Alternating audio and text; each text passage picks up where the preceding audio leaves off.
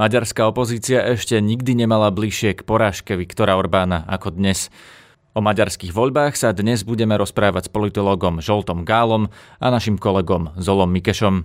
Ukážky zo zahraničného spravodajstva o Maďarsku, ktoré budete počuť v dnešnom podcaste, pochádzajú z BBC, Deutsche Welle, z francúzskej verejnoprávnej televízie a z Euronews.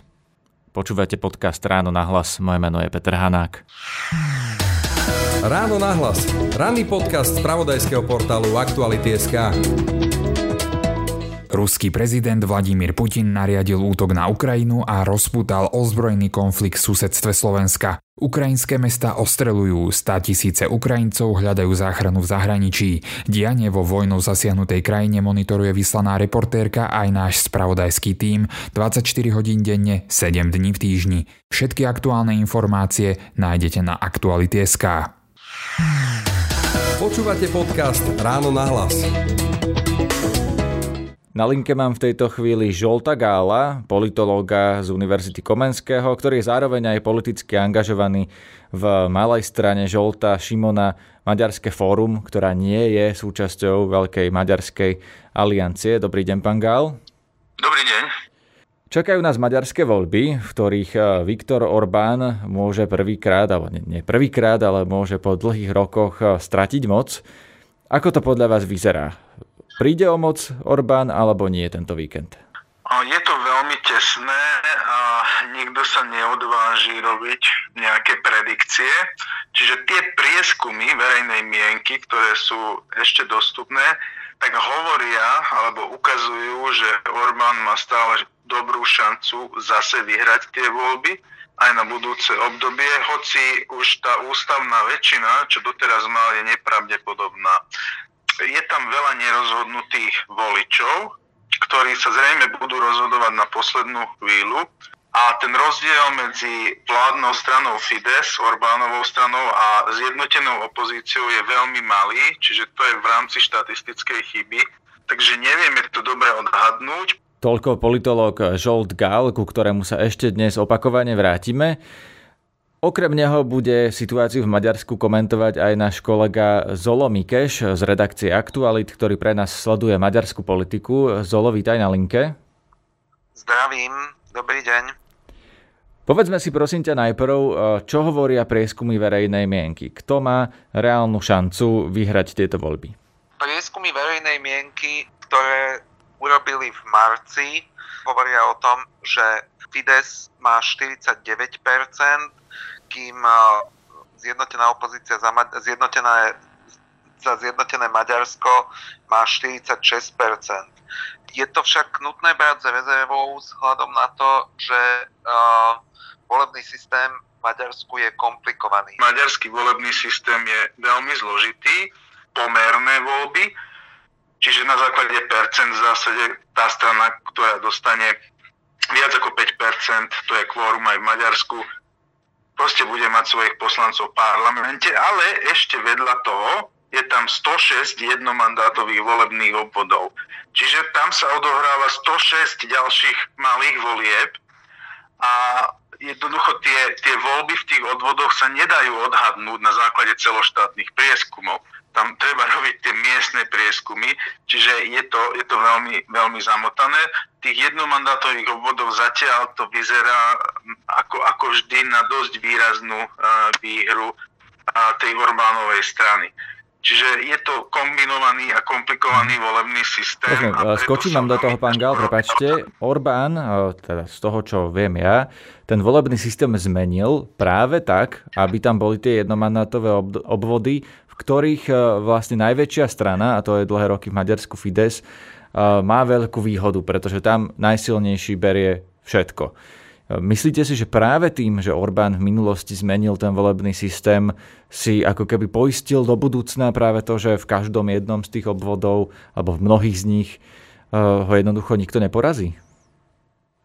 Eh, trošku by som to spresnil, čiže ten maďarský volebný systém od transformácie, čiže od eh, začiatku 90. rokov bol takýto kombinovaný, čiže tie jednomandátové volebné obvody tam už boli aj predtým, ale máte pravdu, že Orbán to zmenil vo svoj prospech tak, že ešte zvýšil vlastne podiel tých jednomandátových volebných obvodov, čo sa týka tých kresiel v parlamente, plus zrušil dvojkolové voľby, čiže je iba jedno kolo a samozrejme to vyhovuje jednej veľkej strane voči viacerým menším stranám, lenže situácia sa teraz zmenila tým, že všetky tie významné opozičné strany od tých liberálov a lavice až po eh, Jobby, ktorý sa už, už, ktorý už nie je ten pôvodný Jobbik, lebo sa posunul výrazne do stredu. Takže všetky tie, dá sa povedať, že demokratická opozícia sa spojila. Niečo podobné ako na Slovensku v roku 98 pri kľúčových voľbách.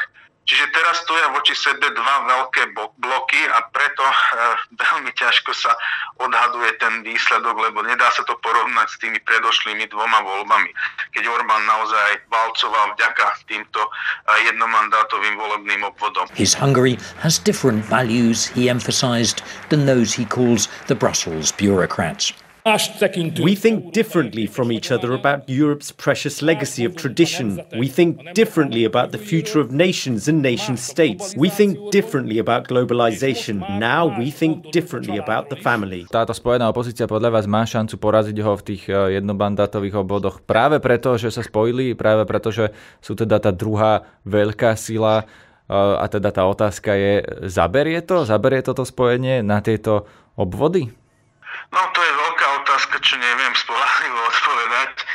Môžem to sformulovať tak, že keď niekedy tá opozícia mala šancu poraziť Orbána, tak je to teraz. Čiže mhm. teraz majú najväčšiu šancu, ale celkovo to stále vychádza podľa tých prieskumov prospech vlády. Len zase nevieme, že ako reagujú tí nerozhodnutí voliči, alebo tí, ktorí sa skrývajú lebo sú tam tisíce ľudí, ktorí tvrdia, že pôjdu do tých volieb, nechcú prezradiť, že koho chcú voliť.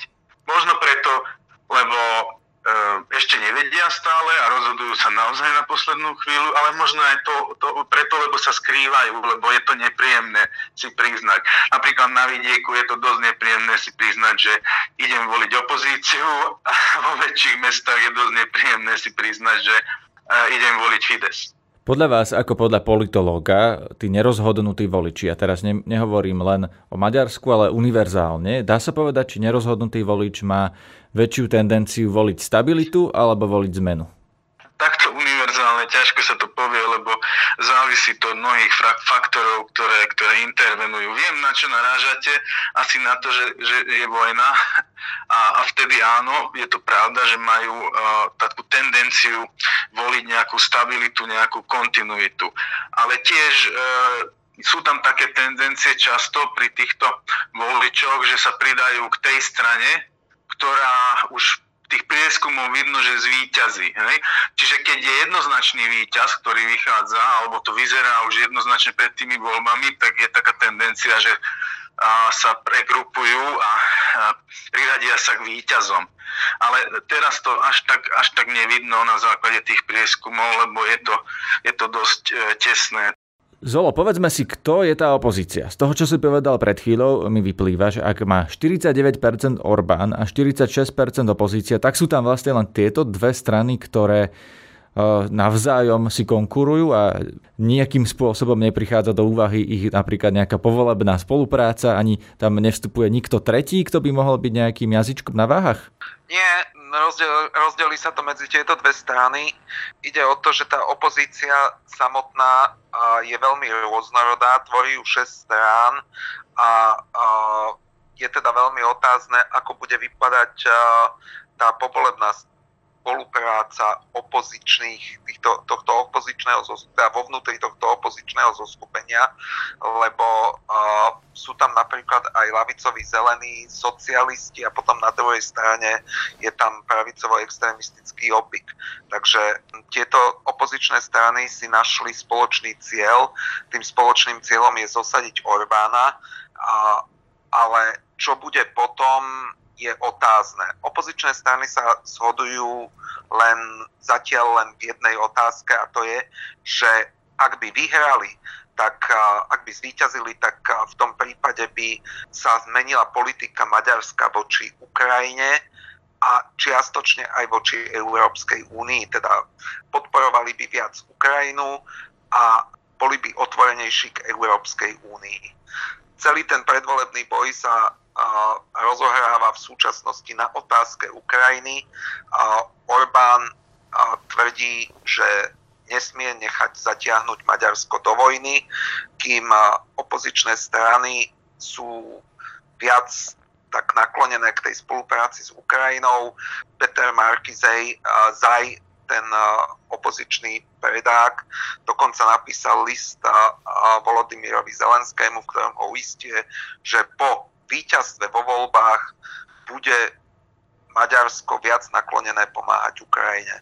Orbán v súčasnosti zatiaľ nepripúšťa žiadne, žiadne zásielky zbraní cez Maďarsko na Ukrajinu, štilizuje sa do role ochrancu národa, ktorý proste musí zaistiť, aby sa tá vojna nepreliala do Maďarska.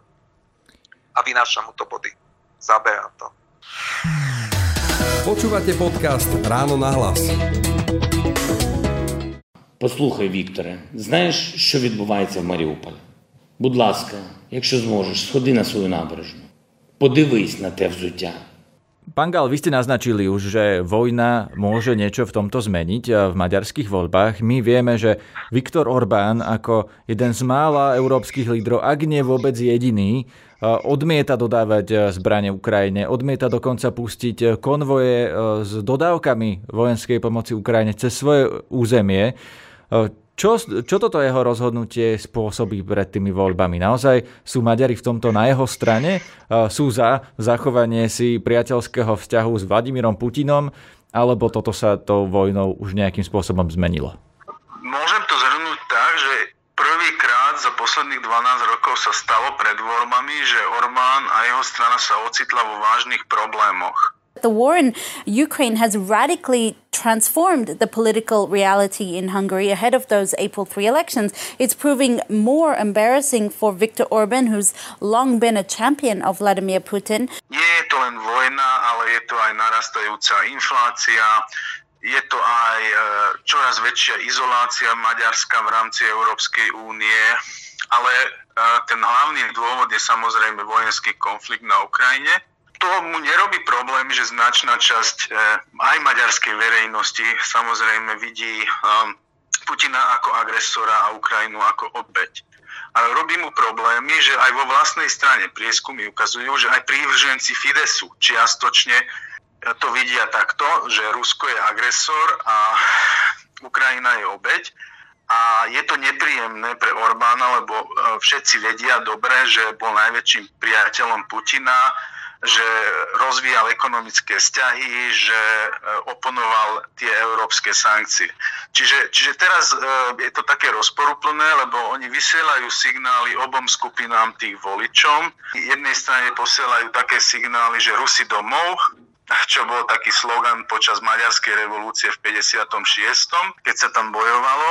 A, a, a druhej skupine zase cez, cez svoje mediálne impérium a aj také konšpiračné narratívy posúva, čiže, čiže čiastočne stále tlačia ruskú propagandu. A to môže narobiť problémy, lebo ľudia môžu byť trošku dezorientovaní, teda, že čo sa teraz deje, či teraz Rusi sú stále naši kamaráti, alebo e, sú to agresori. E, myslím, e, v hlavách tých, tých fidesáckých voličov to môže trošku robiť problémy a, a, a znepríjemniť vlastne Orbánovi finish volebnej kampane. Je, je, je otázka, že, že nakoľko vlastne už tá volická báza je de- dezorientovaná tým spomínaným mediálnym impériom, čo Orbán vybudoval, kto, ktorá vlastne roky tlačí tie často prokemelské narratívy a vytvorili takú dosť, dá sa to nazvať, paralelnú realitu. Či to bude dostatočne silné, aby, aby to prebulo, prebilo reálny vývoj e, na tej Ukrajine. Prime Minister of Hungary, probably like me a little bit controversial, but that's okay. You've done a good job.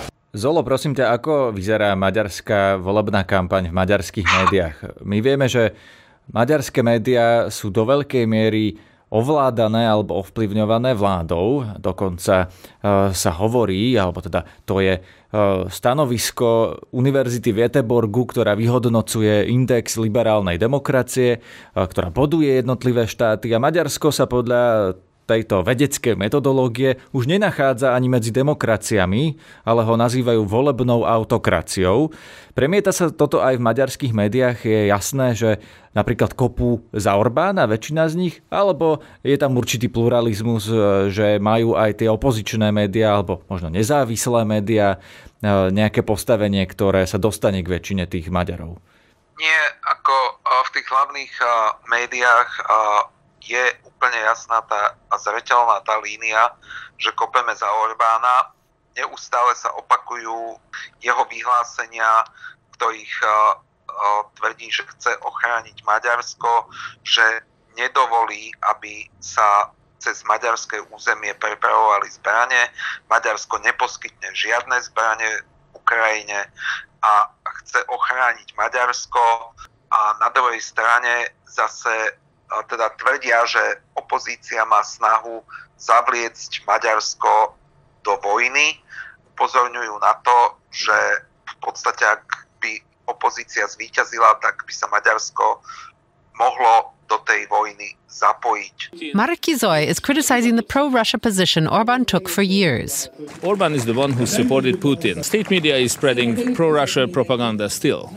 Na jednej strane vykresľujú Orbána ako ochrancu vlasti a na druhej strane opozíciu ako ľahkovážnu, ktorá sa hrnie do vojnového dobrodružstva. Rozumiem, ale to sa asi dá vyhodnotiť ako propaganda, keďže vieme, že ani ano. krajiny, ktoré sú oveľa kritickejšie k Putinovi, ktoré dodávajú zbranie na Ukrajinu, sa nehrnú do vojenského konfliktu a robia to práve naopak preto, aby e, ten konflikt sa nerozšíril, lebo ak sa zastaví na Ukrajine, tak sa nerozvinie do Európy.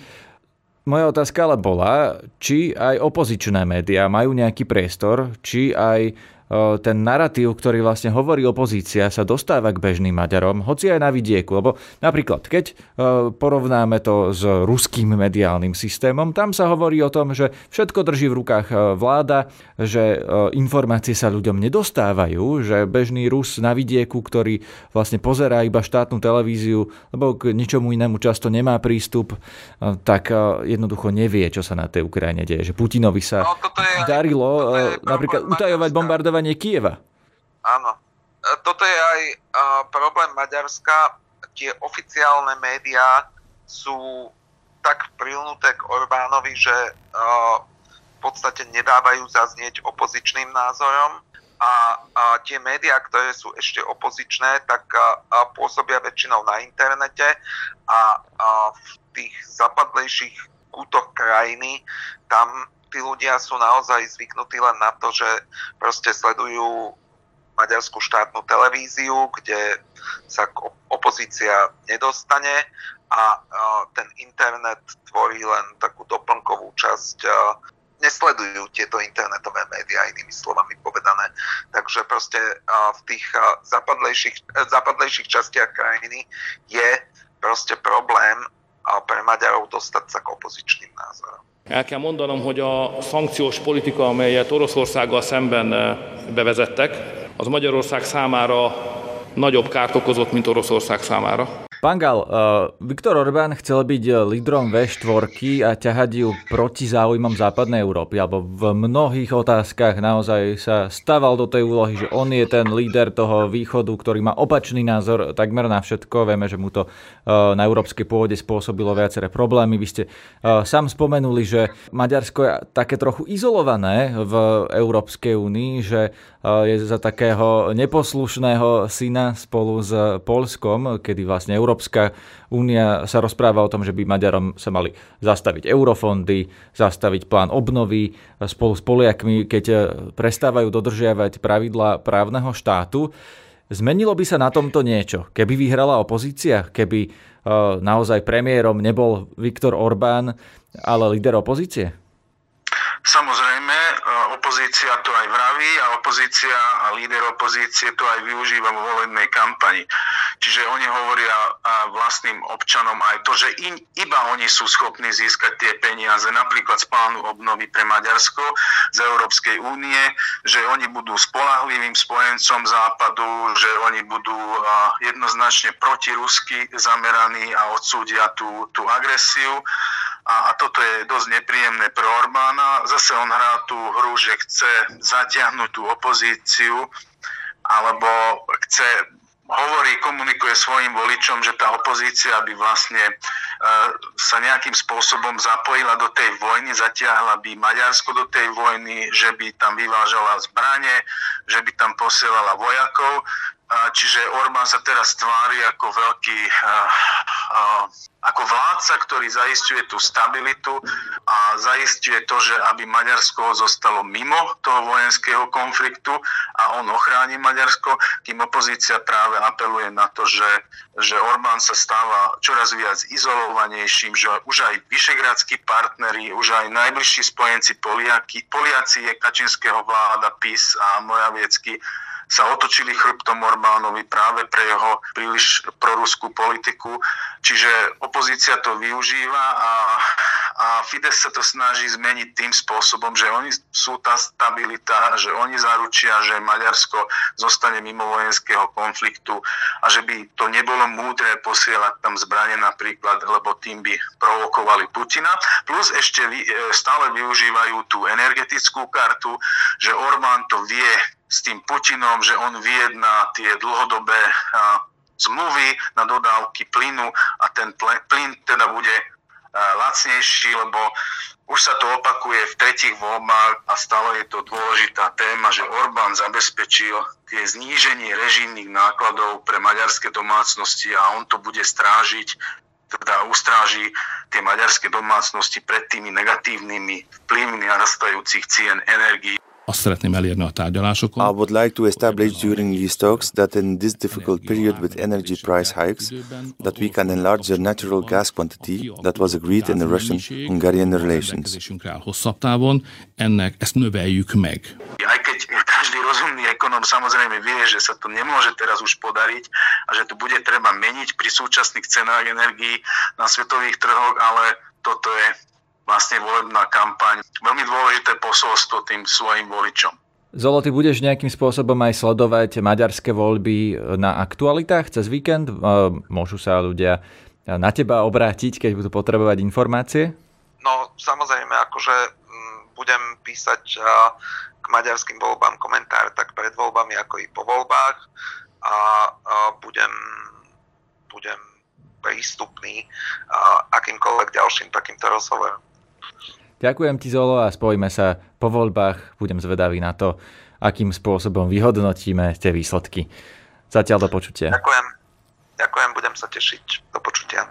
Pán Gal, keby sme sa teraz pozreli na strednú Európu, treba aj e, limitovanú na V4, čo by znamenalo víťazstvo maďarskej opozície a prehra Orbána pre nás na Slovensku alebo pre celý tento región? No ja si myslím, že normalizáciu vzťahov e, v rámci celej Európskej únie a nie len tej e, vyšegrádskej štvorky. A čiže Maďarsko by bolo oveľa viac prozápadnejšie, e, oveľa menej proruskejšie, aj keď samozrejme pragmaticky by sa snažili dohodnúť aj, aj s Ruskom, ale, ale neboli by takej servilnej pozícii, ako sa ocitol Orbán v posledných rokoch lebo on jednoznačne stavil na tú kartu, že ako hovoril, že vietor vo svetovej ekonomike fúka z východu, čiže treba sa preorientovať od tej prílišnej orientácie na západnú Európu a západné trhy na mocnosti ako Rusko, Čína, Turecko a tak ďalej. A teraz sa mu to dosť rozsypáva, hej, ten, ten, tento celý ten koncept ideologický, ktorý stál e, za tými praktickými krokmi. Maďarsko by bolo oveľa senzitívnejšie aj na také bezpečnostné hrozby, čo sa týka napríklad Číny alebo Ruska. Rozumiem, pán Gal, tu vám do toho vstúpim, lebo moja otázka bola, e, že čo by to znamenalo pre nás? Že či sa napríklad e, zmenia, zlepšia alebo zhoršia možno vzťahy Slovenska s Maďarskom? Či budeme mať znova na stole možno nejaké otázky nacionalistické, keďže napríklad v tej koalícii proti Orbánovi je aj Jobik, alebo naopak Orbán je teraz ten, ktorý reprezentuje ten nacionalizmus a tá opozícia by tieto naše spory z minulosti, povedzme, nejakým spôsobom e, skôr zjemnila. Prečo sa na to pýtam? Lebo vieme, že ľudia z Jobiku chodili s tričkami Veľkého Maďarska, že si robia územné nároky dokonca na e, slovenské územia, alebo to tak minimálne v minulosti bolo.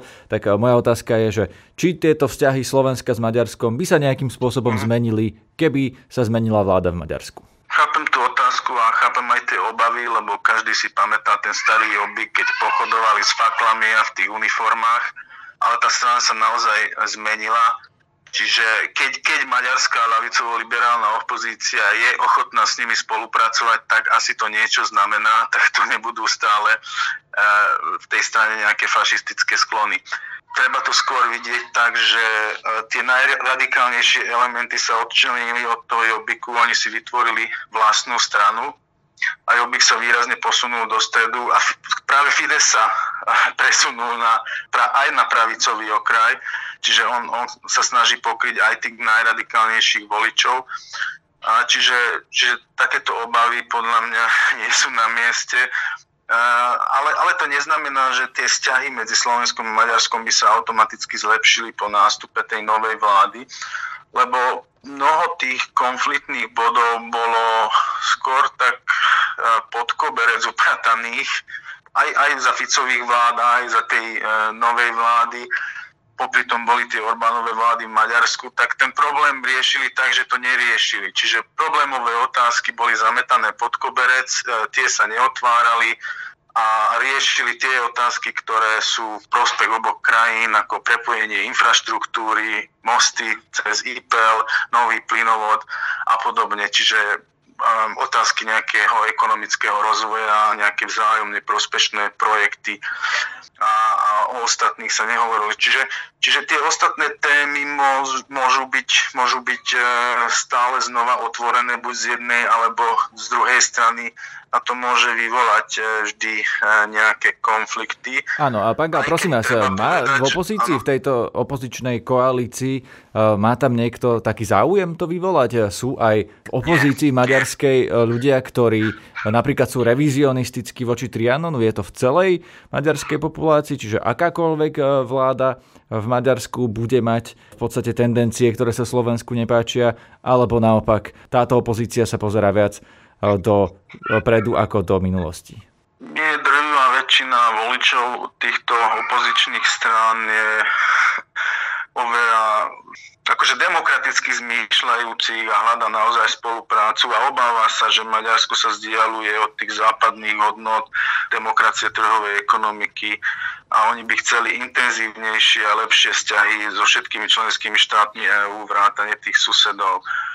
Takto, že tie irredentistické tendencie, čo sa týka Trianonu, to oficiálne vlastne žiadna strana nemá, ani Fides, medzi mnohými ich prívržencami. Áno, to, to žije v hlavách a mysliach tých ľudí a to je jeden z dôvodov, že prečo volia Orbána, lebo si myslia, že, že ako znova zjednotí ten, ten maďarský národ, ale to skôr cez symbolické gesta alebo cez nejakú finančnú podporu, než cez revíziu hraníc.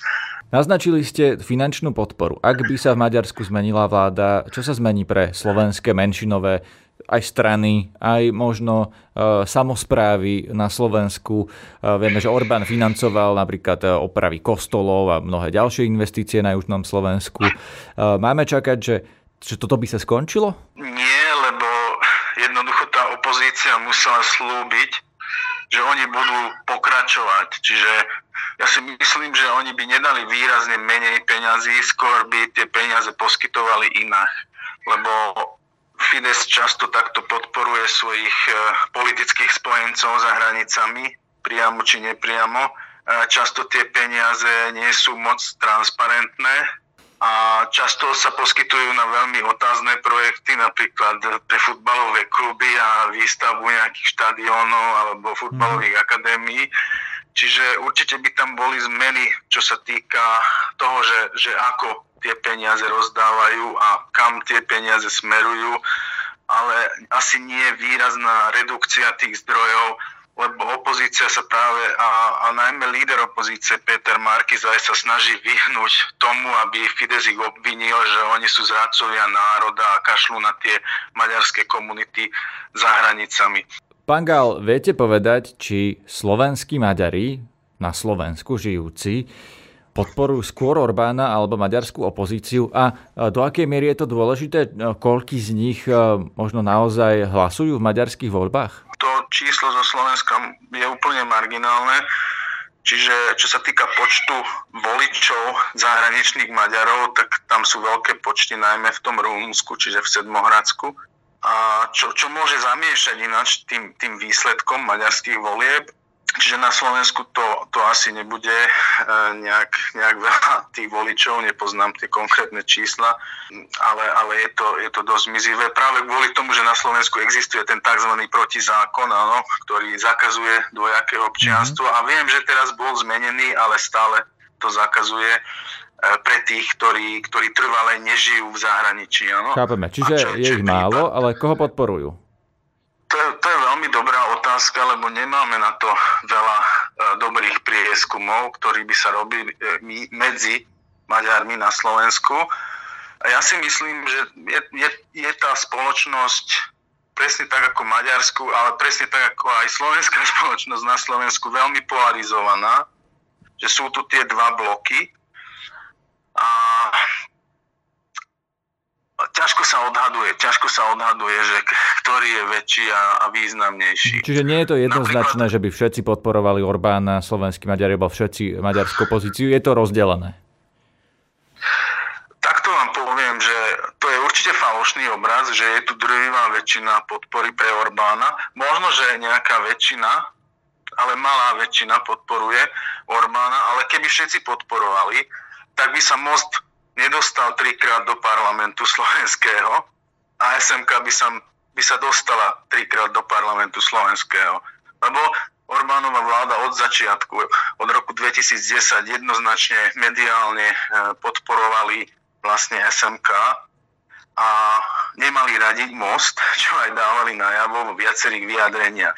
Čiže keby tu bola drvivá e, väčšina podporovala Orbánovú vládu, alebo vlastne rozhodovala na základe nejakých odporúčaní z Budapešti, tak je to opačne, čo sa týka volebných výsledkov na Slovensku. E, Most versus SMK. Všetky podcasty z pravodajského portálu Aktuality.sk nájdete na Spotify a v ďalších podcastových aplikáciách.